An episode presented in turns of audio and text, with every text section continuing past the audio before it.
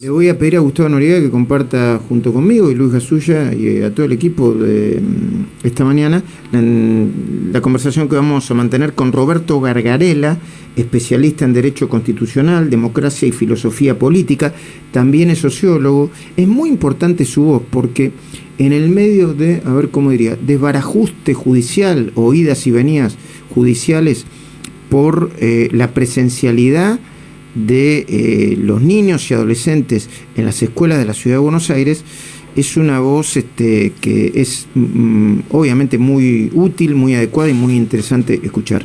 Roberto, buen día. Luis Majul te saluda. ¿Cómo estás? Bien. Bien.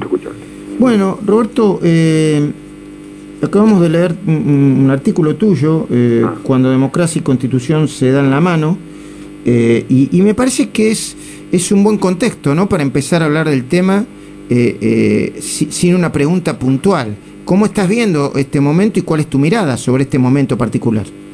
Mira, un poco lo que decía la nota es que lo, que uno piensa desde el sentido común es eh, lo que de modo más reflexivo, desde un compromiso con la idea de, bueno, estamos en democracia, vivimos juntos, tenemos problemas que nos afectan en todos, son gravísimos, tenemos dudas, no tenemos certezas sobre esos temas, disentimos, tenemos controversia y bueno, ¿qué vamos a hacer? Tenemos que sentarnos, pensar juntos, ver, contrastar información y, tratar de ponernos de acuerdo para salir adelante. Por eso es muy sorprendente eh, que se pueda tomar una decisión grave, pongamos con la mejor buena fe, como la que toma el presidente, sin consultar a los propios ministros y aún digamos, contradiciendo lo que los ministros habían dicho dos minutos antes, pero para mí es mucho más grave que eso, porque no solo que no consultó con sus epidemiólogos favoritos, sino que tampoco consultó con su propio equipo, no consultó con los gobernadores, no consultó con la ciudad, tomó una decisión que va a afectar a, millones de personas de la ciudad, para bien o para mal, con buena intención o mala intención, pero digamos, ¿cómo no la va a consultar con ellos? ¿Por qué sorprenderlo?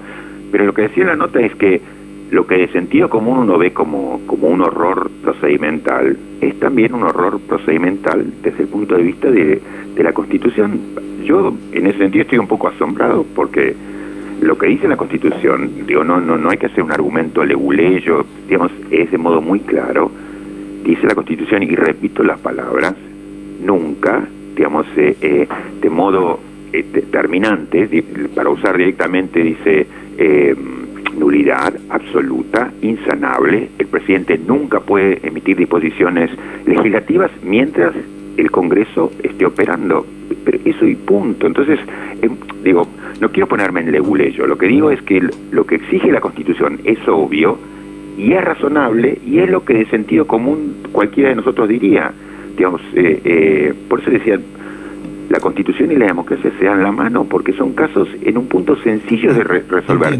Ahora, eh, vos Roberto decís, eh, no seamos prejuiciosos y eh, yo del sentido común tampoco puedo puedo prejuzgar que el presidente haya tenido mala intención. Pongamos que tuvo la mejor. No, pero tengo un prejuzgamiento político, porque ya el kirchnerismo ha hecho esto varias veces, con, con la 125. Mi prejuicio político es que quiere instalar un, una discusión política extrema, igual que lo hizo con la 125 o con el tema Vicentín, pero pongamos la 125 porque necesita que en la agenda esté eso y no, eh, bueno, sus dificultades eh, en, eh, en, política sanitaria, el sistema de vacunación, el fracaso, aunque sea parcial, de su política económica, la inflación, la pobreza, etcétera, etcétera.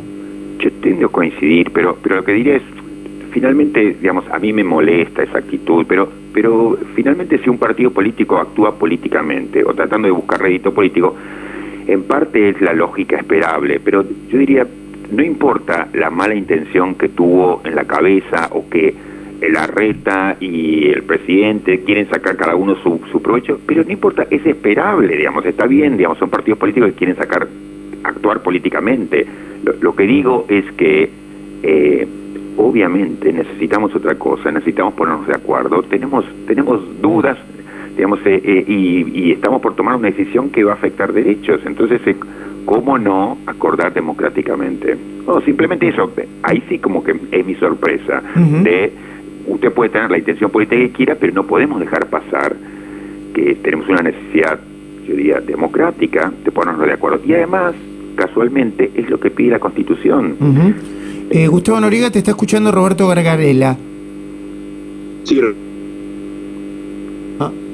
yo no escucho. No, sí, un segundito porque se perdió la comunicación. A ver si, si eh, Luis Gasulla, te escucha Roberto Gargarela. Gargarela, ¿qué tal? Eh, la pregunta que le quiero hacer es, porque ayer algunos eh, abogados cercanos a Cristina Fernández de Kirchner, al Instituto Patria, públicamente estaban ya pidiendo la intervención federal de la ciudad de Buenos Aires. ¿Es una locura ese planteo?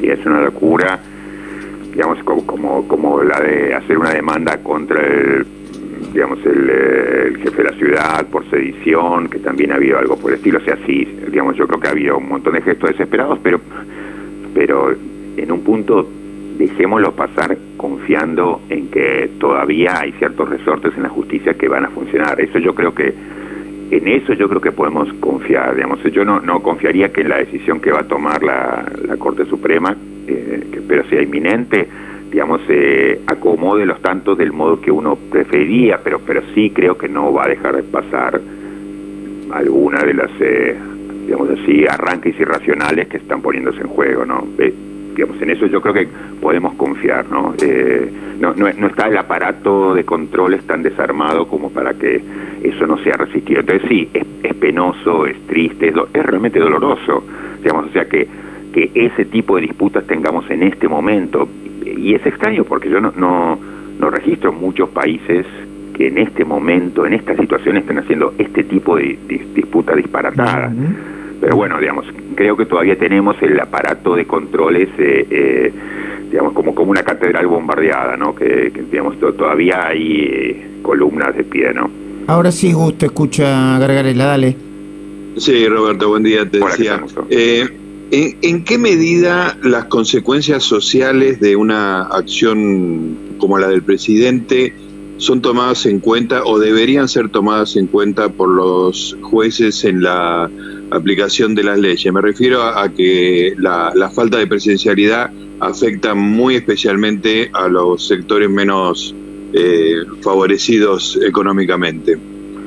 Mira, si hablamos del nivel de la Corte en particular, la Corte ha mostrado siempre un, modo de acción que yo no, no comparto, pero que, pero que entiendo, y es hacer consideraciones de cálculo político y de cálculo relacionado con su propia legitimidad, que no son impermisibles, que inclusive pueden ser entendibles, pero bueno, digamos que, que puede hacer que entren consideraciones que van más allá de la letra del derecho. Para mí, por eso empezaba con eso, lo que dice el artículo 99, inciso 3 de la Constitución, es clarísimo, o sea, el presidente no puede dictar disposiciones que limiten derechos sin, eh, digamos, por su cuenta mientras funciona el Congreso, punto. Y eso además la Constitución lo fulmina, digamos, eh, es de nulidad absoluta e insanable. Eso no es un discurso encendido de Alfonsín, eso es lo que dice la Constitución.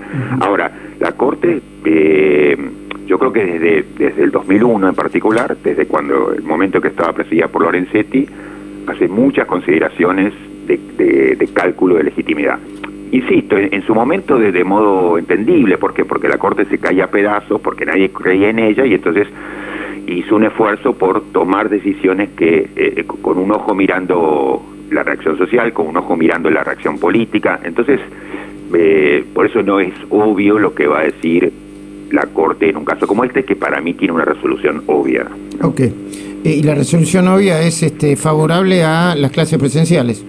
Sí, sí, sí, por distintas razones, por mm. distintas razones, por, por la autonomía de la, digamos, de la ciudad, por la ley Cafiero, porque se han tomado disposiciones adicionales vinculadas con la ley de seguridad que tampoco se pueden tomar, por, por esto el artículo 99 que te decía. Sí.